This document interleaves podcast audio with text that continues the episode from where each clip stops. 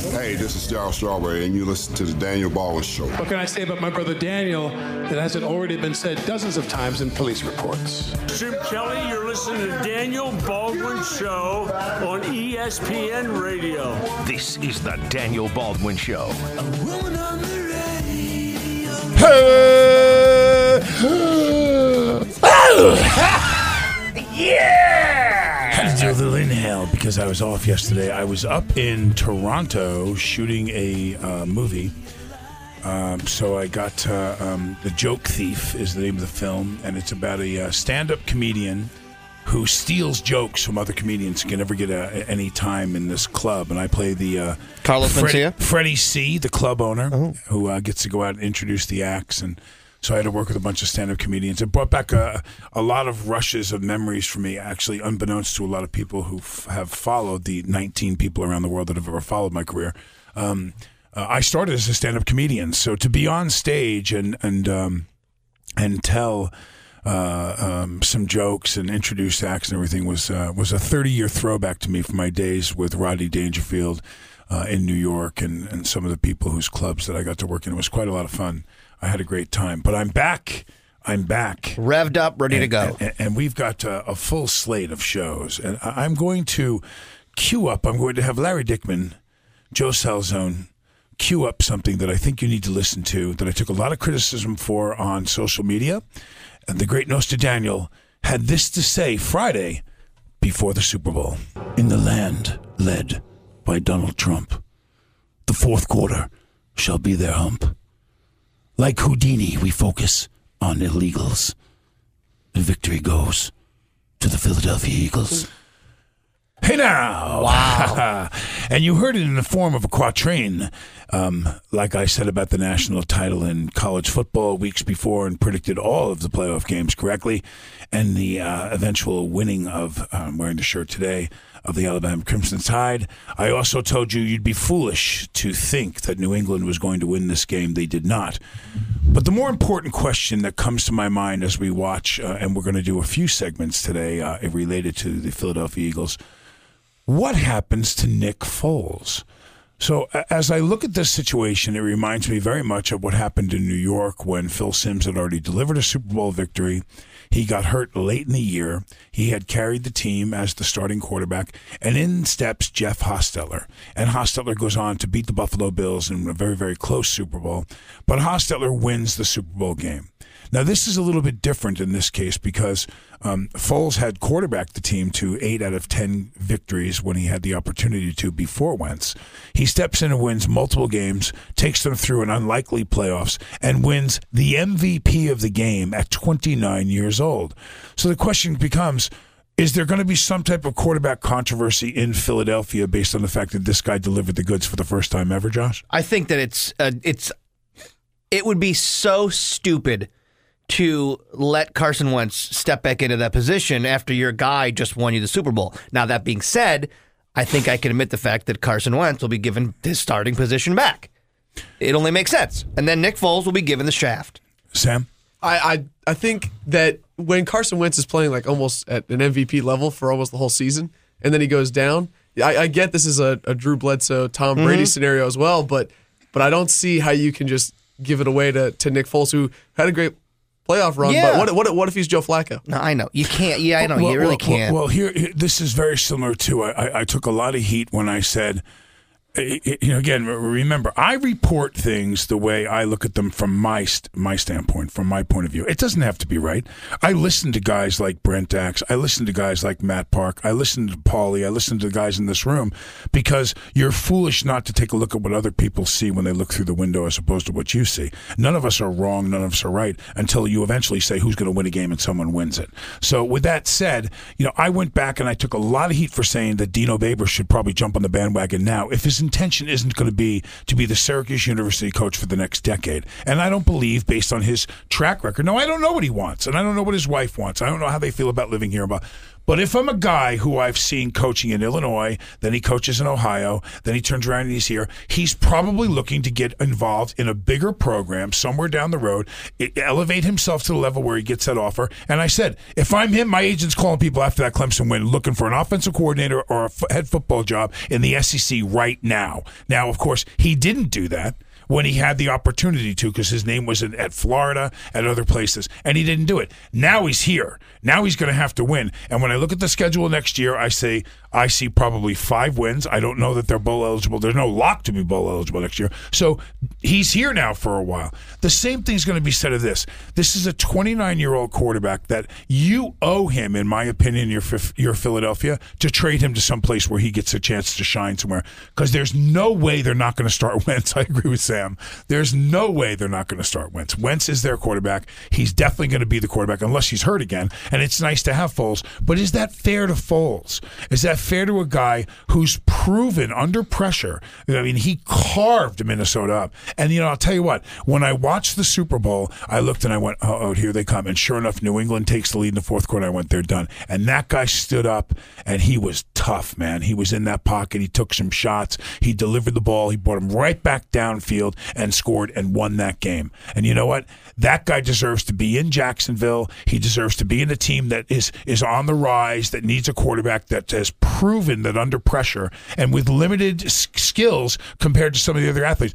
But man, he really, really was that good in that game. Uh, Excuse my ignorance, but wasn't he is is Wentz going to be out for a couple games in the beginning of the season too? It's Like, a little year? unclear because he tore his LCL as well Yeah. as his ACL. So they were saying that he might miss. I think originally they said he was going to be back like in December, but then it could be September, is what he was saying. Uh-huh. So it's an unclear timeline. So if Foles Yeah. were to stay, he Let would- me- could let- essentially play the beginning. Let me let me tell you what's really clear about that timeline Okay. now.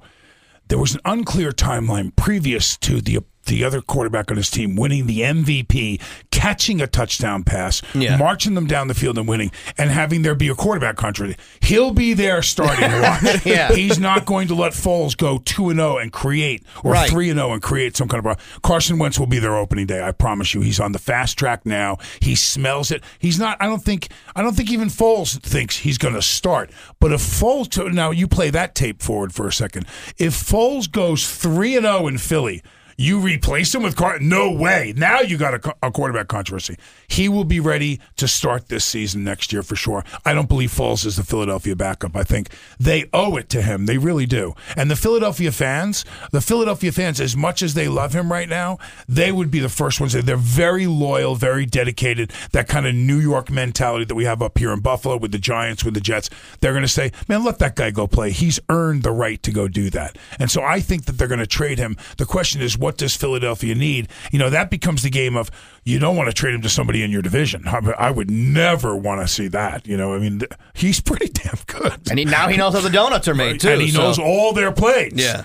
So you definitely don't want him to go to some team that's within your division. But there are definitely teams that are on the right. He'd be a great fit in Oakland.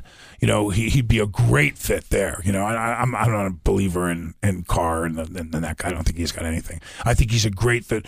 Bortles is Bortles is not going to be a team that's going to take you. He's not going to take you as a leader to a championship. This guy has proven he can win a Super Bowl and win it and win the MVP. So I love the fit of him in Jacksonville. What what about a team primed to overpay that, that always does? What about Cleveland?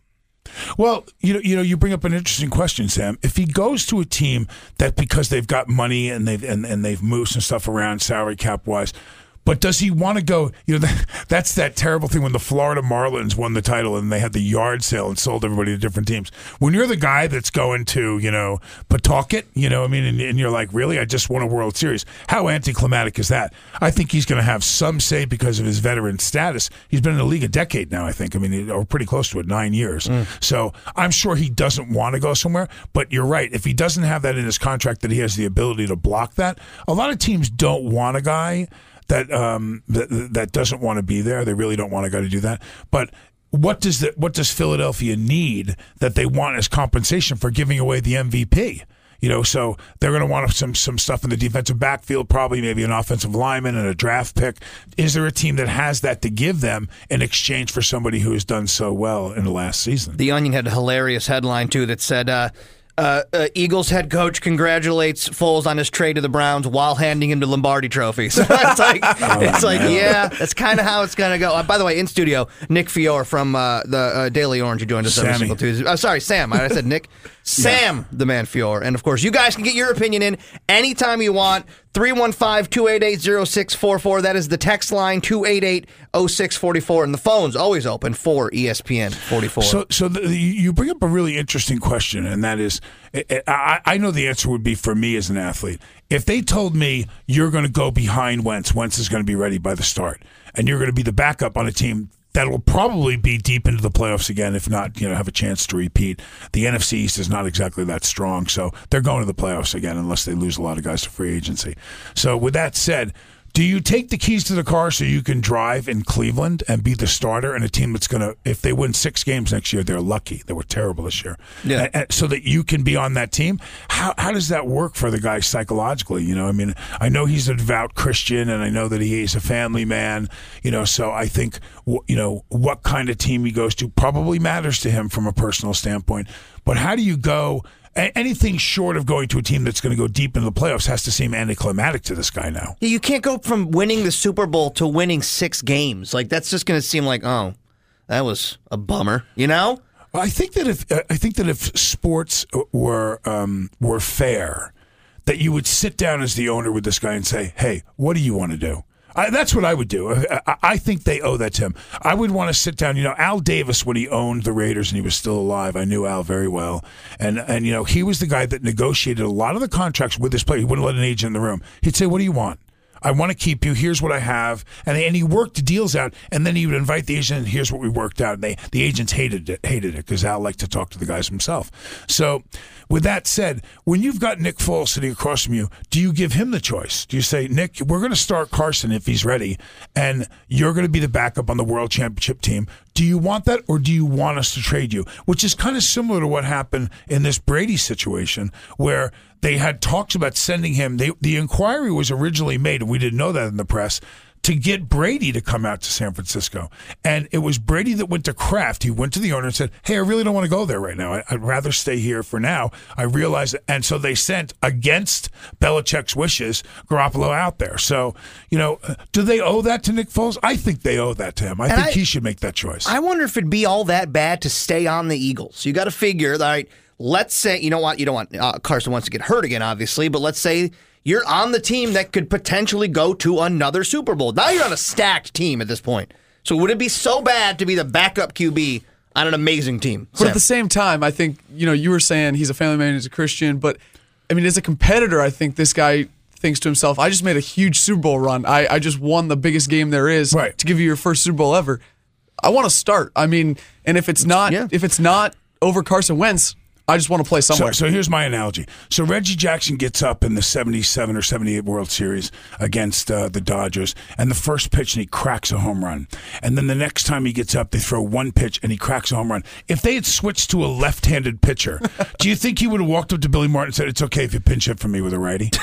You know what I mean? Yeah. You know what I mean? So that's exactly what i am talking about. You know, so so you're right, Sam. When when you take a look at where this guy is, and I also look at his productivity as a player and his expectancy as an athlete at 29 at a quarterback. You know, there's only 32 guys that start. You know.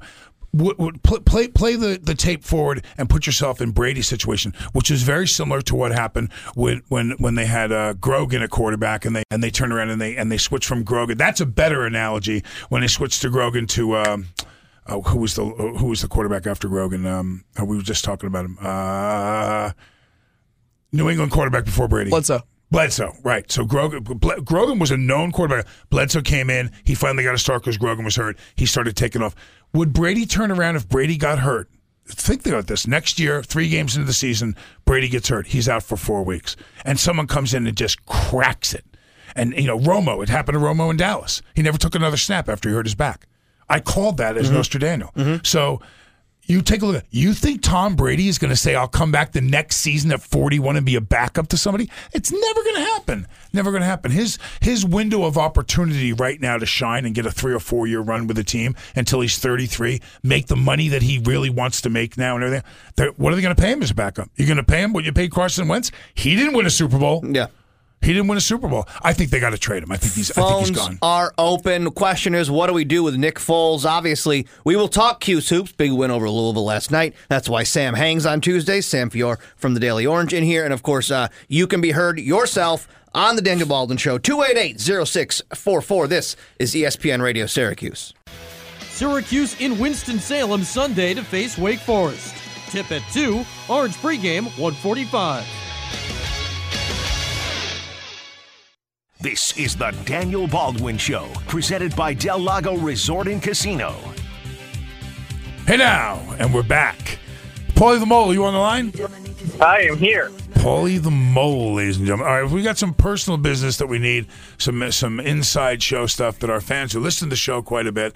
Paulie, you've been on the road. You've been in Louisville. We're going to talk to you about that. We've got Sam here with us, Josh, and Larry. Sam, who was also at the game, managed to be back yes, for today's so, show. So, but, so, uh, so, to, you know, uh, another set of eyes and how they saw it, uh, you know, from a reporting perspective. But first, let's open up with something that's very compelling to me. Now, you know that occasionally I have to take a Monday off. I shoot a series of talk shows in San Antonio, Texas, in Dallas, and in Los Angeles. Uh, uh, I was off from work here only because I had to go to work, and I usually make sure that I let you know that as the producer of the show and the great one, Ed Levine, that uh, I have this. It has come to my attention that it's going to snow this evening. Oh, yeah. Can you guess where I'm going? Yeah, I was going to ask this, this same question myself. Yeah, though it's already been predetermined that Mr. Salzone will be taking the day off tomorrow. He's planning on it. No! No! That's not how life works. Mr. Salzone has to take care. He has very limited personal injury insurance on his vehicle, and recently was found, I understand, in a ditch. Is that correct, Joe? You the co- the car went in a ditch. Yep. How did that work out? They towed it out, no survived. damage. Yeah, any How'd you injury? end up in the ditch? No. Yeah, how did you end up in the ditch? What happened? You gonna tell us, take us through it? No, I'm not going to talk about it. I don't like driving in the snow, and uh, no, I'm not coming in tomorrow. Max will uh, fill in. Max has been out the last no, two that- That's not how life works. Well. You don't get snow days. Where's the disconnect button? so we thought we thought as the on the road producer and our leader, we would let you know that Mr. Salzone is not going to come into work tomorrow. So I guess you're working the board, and uh, Joe's going to have to take a snow day. You can't preempt it. It hasn't snowed yet. That's the stupidest thing I've ever heard in my I've life. got I've got two words for you, my friend: Doppler radar. Doppler radar, Joe Salzone. Maybe he can get on the plane and then talk about uh, talk to me. I, I cannot. there is no more uh, accurate weather forecast than Joe Salzone. No, there isn't. The weatherman There isn't. turn to him. There isn't. I got three words for Joe. Get to work. He has to be there tomorrow. We'll it ain't, It ain't gonna happen, Paulie. It ain't gonna Uh, happen. well, now, now, now you you don't fly and you drive. God bless you. You drive to all these events. Where are you right now? Y- Yeah, where are you at? You're Up in coming back. Rochester. Oh, pretty close. You're up in, okay, so you're up in Rochester, but you're coming from Louisville. I want to know how that works out because isn't Rochester north of us? A little to the you west. make a- He must have. Yeah. Did you make a wrong turn? How'd you how'd that happen? No, Did you go up. You go up ninety and then down. were, you, were, you, were you in a ditch last night? What happened? No, I drove to the snow fine because I'm a capable human being. He had to meet a side piece out at the Red Roof Inn, and Wow. All right. So so we have a, do we do we have a so what ready, Joe? No. We don't have a so. we don't have a so what ready. we he will have by the end of the show. He claimed. Is that is that what it's going to be by the end of the show? Yeah, I ready? believe so. Yes. Is that also a, is that a yay or no by the end of the show? Uh, sure, yeah. Okay, good. Well, I'm- sure. Yeah. What do I care? I don't have to come in tomorrow and listen to it. What are you gonna do about it? So so let's go into it. We're gonna we're, we're gonna go into it. Syracuse seventy eight, Louisville seventy three. Now I, you know, I listened to uh, a lot of the other guys' shows. I heard Infante and uh, and Seth talking about, and, and and I was my my mind was blown by this statement. This is the biggest win since the Elite Eight win. This is as big a win as the Duke win. This is, and I'm thinking to myself, are we watching the same season right now? That to compare this to beating Duke on a half court shot you know, when they're ranked like number three in the country or something, that beating Louisville on the road was as big as a win as that. So I don't see it, but I'm going to turn it over to two guys who know more about it. Sam, you're up first. What did this mean, this win to you? And and, and are those statements are, are are you as livid about listening to that as I am? I'm not, but I think I, I I'm not sure if it's as big a win. But in, in terms of this season, I think it's a huge win because they needed road wins. They lost at Georgia Tech, uh, as Jim Boeheim said, they kind of beat themselves. But they they needed uh, they needed this road win to really kind of put them back into contention on the bubble. What do you What do you got out there for us, Mole? Yeah. Mole, what are you? Are you digging through cans? Are you digging through garbage to try to find change? He's trying to find change to pay the toll right now. I told you it's the worst connection I've ever heard in my life. I like it. Uh, what did I see last night, or what was? It was definitely wasn't a big win. It was a great win for an average team, but it wasn't. It wasn't like monumental of win of any sort. No. Well, good because you said something that that that I wanted to point out, which is with a team that's a sub of 500 record in the ACC, and you look at this win, it was an important win for this year's team. It was important because it was, as Sam pointed out, a road victory. It was an ACC win. It's a place that we have not won on the road in over five years. So these are all great. Uh, um, um, um, points of interest for this team. But in as far as comparing it to some of the wins that propelled us into a Final Four or upset, you know, a number two or three team, you know, no, I, I, I don't see that. But but there lies the important word, which is expectation. So as far as expectation for this year's team, it was a very important win for sure, and that and that's because to the bar because you're playing for Jim Boeheim and you're with a, a stellar program that has a, a, a you know a huge history of winning national titles multiple times. So you look at that and you say, what do you really expect from this team? So we're shooting for getting in the tournament, and with that said, how important is it? For them to get in the tournament because I can tell you a lot of reasons why battle, battle, mm-hmm. battle, battle, battle, why not getting into the tournament and not shining a, any more light on this great athlete than we do now gives us a better chance at keeping him one more year. Now, I've gone on and done further research by talking to a couple other very big sports agents that agree with me 100%, and that is should he not garner a signing bonus, and he's not even in the mock draft right now on ESPN, should he not sign, does his value increase more by scoring 24 points a game in a top 10 preseason ranked Syracuse team that could go deep into the tournament? Does he make up more ground when they sign him off of that season than he does what he loses if he passes? And the answer is most probably he would make even more money to play another year at Syracuse than he would. Now he's going to try. He's going to he's going to he's going to go ahead and make himself eligible for sure to see what comes across his, his mm-hmm. plate and to see if it makes sense for him and his family and what he has to do. But believe you me, if you're the agent that wants to sign him, he's not starting on some NBA team anytime soon. He's not. He's not an NBA starter right now. Could he ever be? It's possible. He could play. He fits right into like a a, a San Antonio Spurs situation four or five years down the road as the as the second forward kind of thing, you know, or or small forward kind of player. Um, is he going to play guard in the NBA? I don't think so. I don't think he's going to play guard in the NBA. I don't think he's quick enough. I don't think he's quick enough to play guard in the NBA. So, and, and he better develop an outside shot sometime soon if he expects to, to play against guys like Curry and other guys who would just roast him. So he needs another year. I think that the Syracuse, you know, um, not doing um, better is better for their, chances of, of keeping him than for him, you know, to take off. God forbid the guy they win, they get to the tournament, they win four games, you know, they go to the elite eight or something. He's gone, man. He's totally gone because it'll be because he scored twenty eight a game for sure. Would be the reason why. Sam, what are your thoughts? Uh, I think in terms of keeping battle, I'm not sure, but in terms for this season, I think it's pretty important just because if they miss the tournament this season, Jim Boeheim will have missed the tournament three times in the last four seasons. Uh, I'm not sure if that's if that's happened. Obviously, the the Final Four kind of perfumes this whole thing, but if you look at the last four years, win loss wise, in in modern Syracuse history, if we define modern as since Jim Boeheim took over as coach, I would imagine that this is a four year stretch that's that's really that when been one of his worst win loss wise. So I think it's important that he makes the tournament this year. For his legacy, then you think, or Yeah, I mean, I- I'm I'm definitely not talking about job security or anything like Yeah. that. right? Yeah, But- you know, he's not going anywhere. No, but just in terms of obviously, the recruiting can be chalked up to uncertainty and job status. But in terms of, I guess, legacy or, or continuing the successful tradition at Syracuse. Uh, That's what everybody talks about. That's kind of what you trade on. But if you missed them in three of the last four years, I'm not sure how valid that is. And who do you get? I mean, who's who's going to start coming to this college if you have a team that's getting blown out in the ACC tournament and then is not even in the uh, ACC? I mean, the uh, NCAA tournament. They don't even make the tournament. Well, th- th- that's an interesting argument. So, Paulie, is our going to the tournament or missing it as a bubble team that important to recruiting who they're going to get to come next year?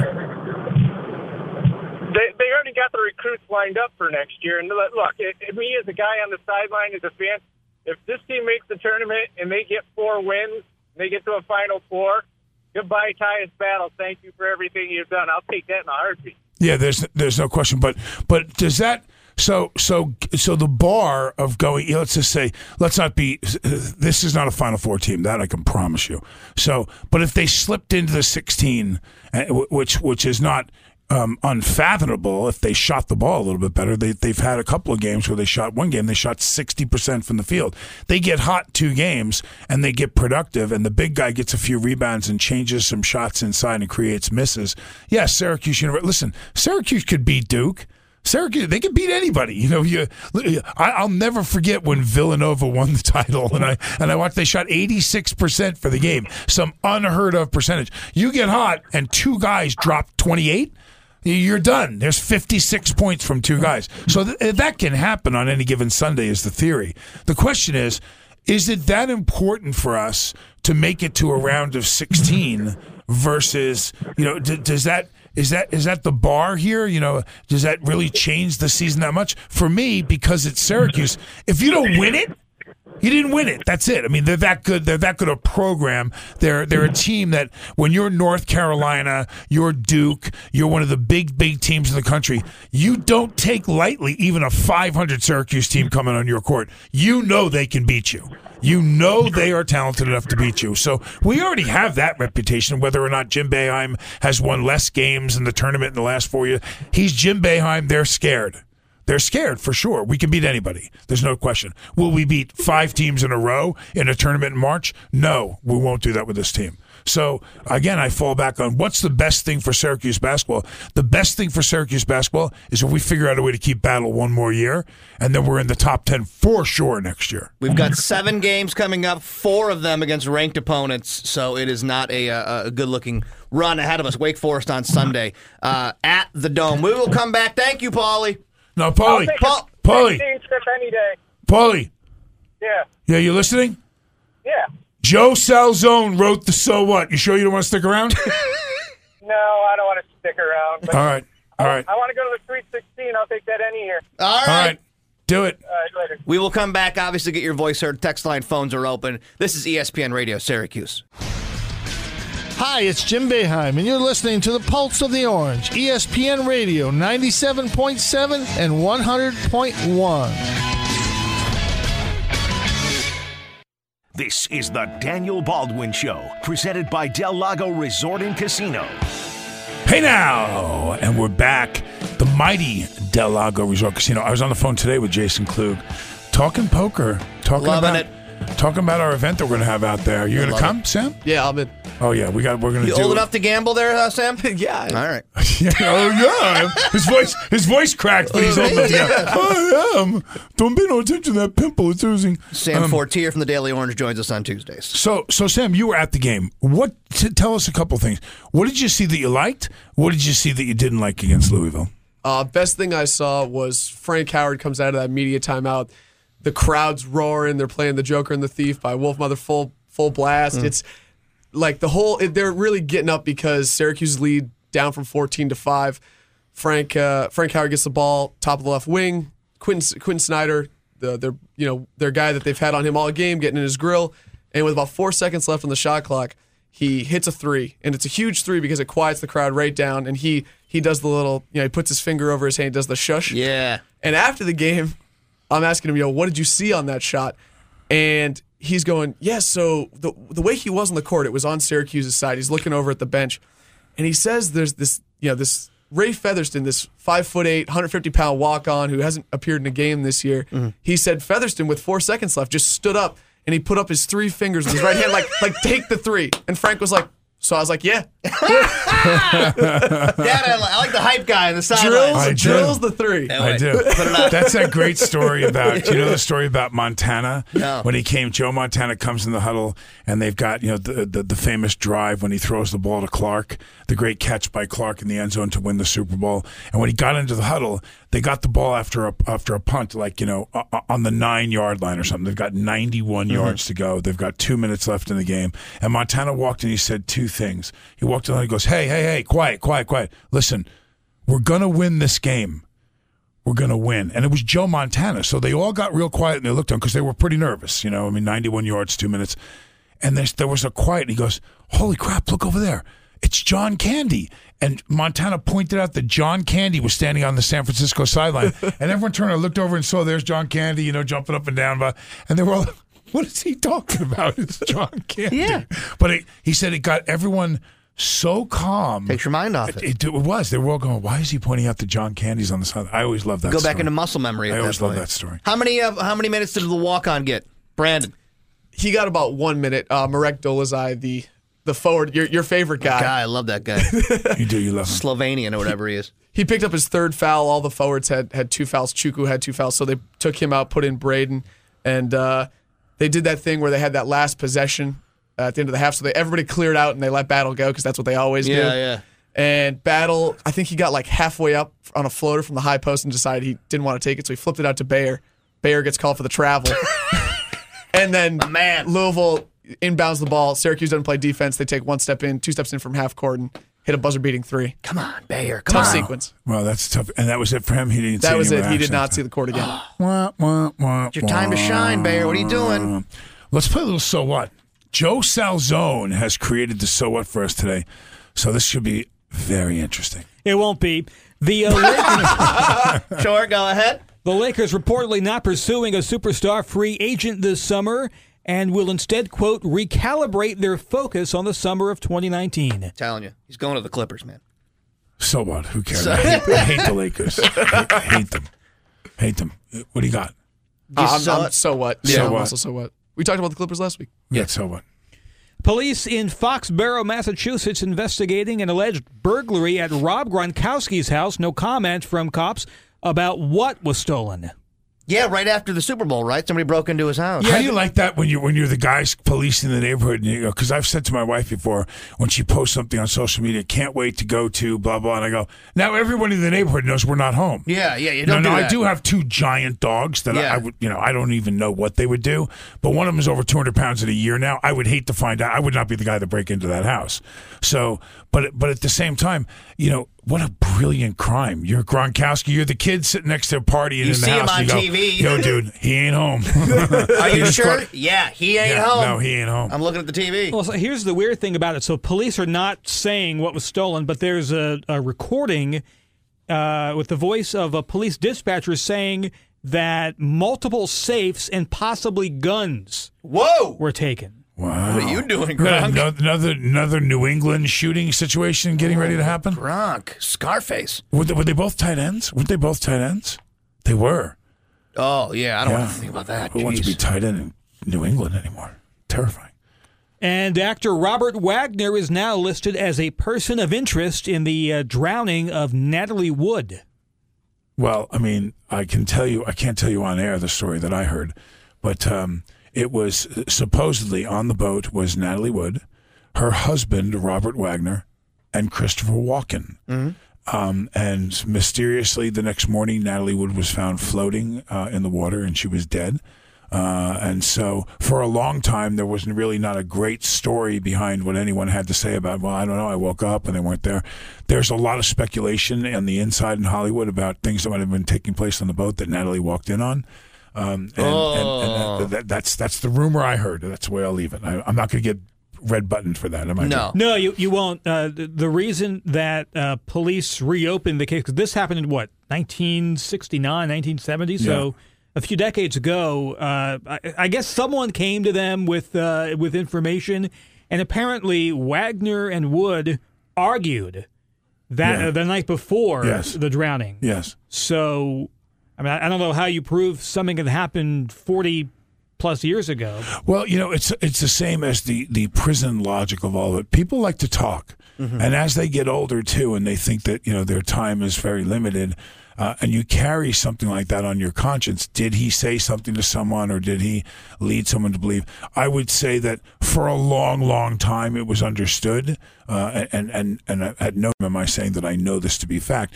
But it was acknowledged by many in my field that Robert Wagner knew more than what he was suggesting that he knew about the death of Natalie Wood.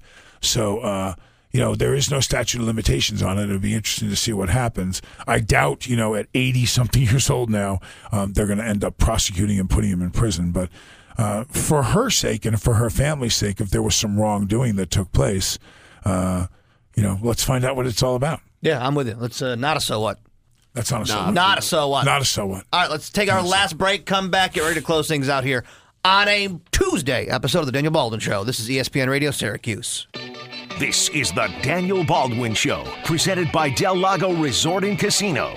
Hey now, and we're back with the last segment of the big show.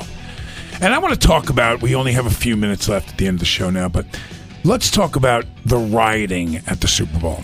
Okay, so so f- l- let me just let me just get a quick opinion from each. Thirty seconds, Sam. Why do they riot after these games?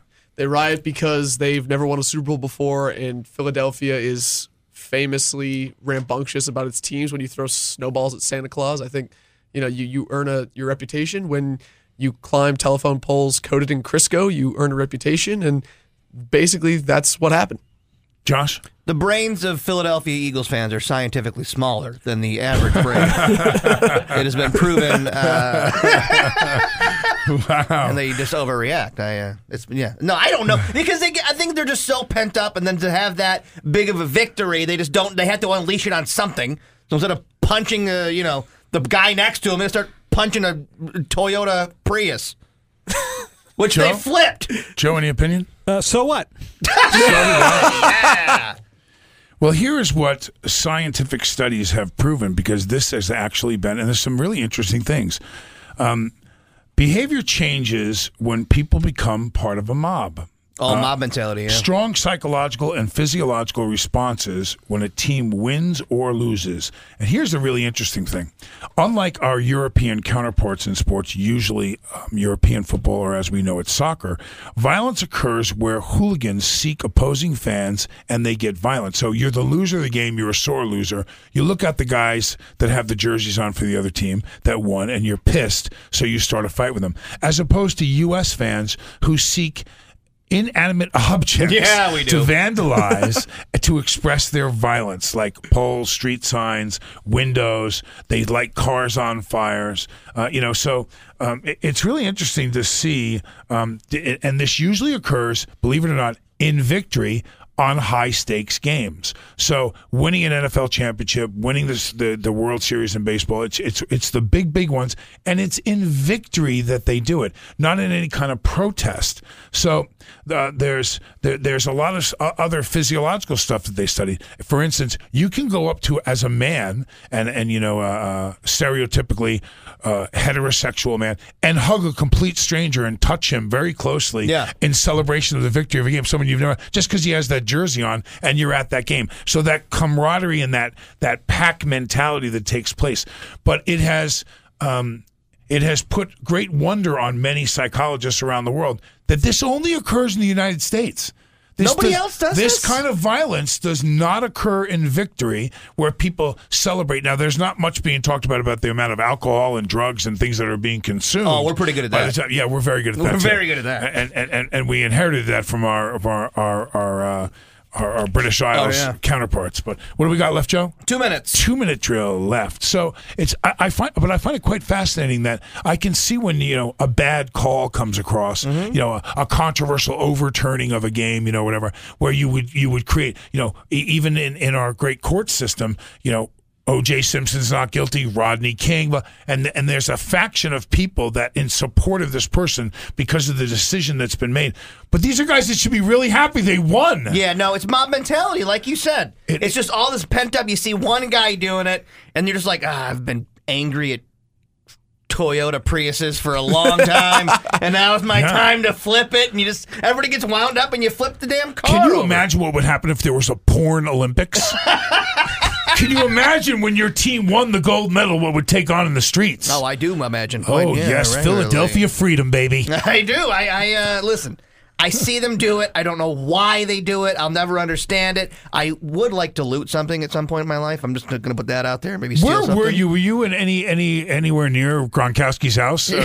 Yeah, I cannot uh, confirm or deny. On uh, but no, I I would just I want to steal a TV or something at some point in my life. I don't know. You know, I watched in fascination during the Rodney King situation, 1,300 independent fires roaring downtown. And I thought to myself, why wouldn't they have not lit Beverly Hills on fire? They lit their own stores, their own homes, their own stuff on fire, the people that were responsible for this action. I would have thought, man, I would go where the protest would count and start burning down $10 million homes to make a statement instead of, you know, a liquor store in the corner. that somebody owns. And one of the best videos, and we got to get out of here, but I, I'll have to send it to you. Looting was happening in California for something recently, like over this past year. Uh-huh. And it was a video of so, like these three kids running towards this grocery store, and you see the owner of the grocery store just shoot his shotgun over the head, and they all three run away. he was just standing there waiting to shoot anyone that came near. Martial law, I like it. Sam Fortier from the Daily Orange. Always nice having you in here. Thanks for having me. Joe Salzone, eh, I could give or take you. Liverpool Puller Spa, thank you. Daniel Baldwin, thank you. We'll be back tomorrow for another episode of The Daniel Baldwin Show on ESPN Radio Syracuse.